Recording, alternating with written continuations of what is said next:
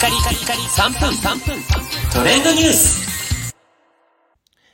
ナビゲーターのしゅんです。今日あなたにご紹介するのは、スタンド FM の購入した放送一覧、そして放送説明文のタイムスタンプ機能についてご紹介します。えこちら4月20日にですね、リリースされていた機能なんですけれども、アプリのバージョン1.590のえーアップデートをしていただくと使える機能になっております。皆さんもう使われてますかね？もう1週間どころか2週間以上前にね、こうアップデートされた機能なので、あの私がつい最近それに気づいたということもあって、急遽この放送を収録しております。えーズバリですね、マイページに購入した放送のメニューができたということで、えーこれまでスタンド FM で様々なこう有料配信がね、放送としてアップデートされていました、アップロードされていましたけれども、そうした、えー有料放送を一度にこうね、え聞ける一覧表が、えマイページにメニューとして新設されたと。いうことですね。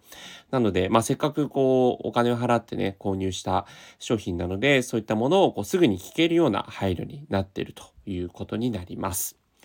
えそして2つ目、放送の説明文でタイムスタンプが使えるようになったということで、こちらですね、例えばまあ、えー長いこう収録配信をしている場合に、まあ、2分32秒から、えーこんな話をしてますよとか、4分からこんな話をしてますよ。みたいなところをですね、えー放送の説明文に記載されている時間の部分をタップすると、その時間からすぐにそこの部分が聞けるようになるということで、これ YouTube とかでね、たまにこう設定してる機能を見かけますけれども、まあそれの、えスタンド FM 版ができたということで、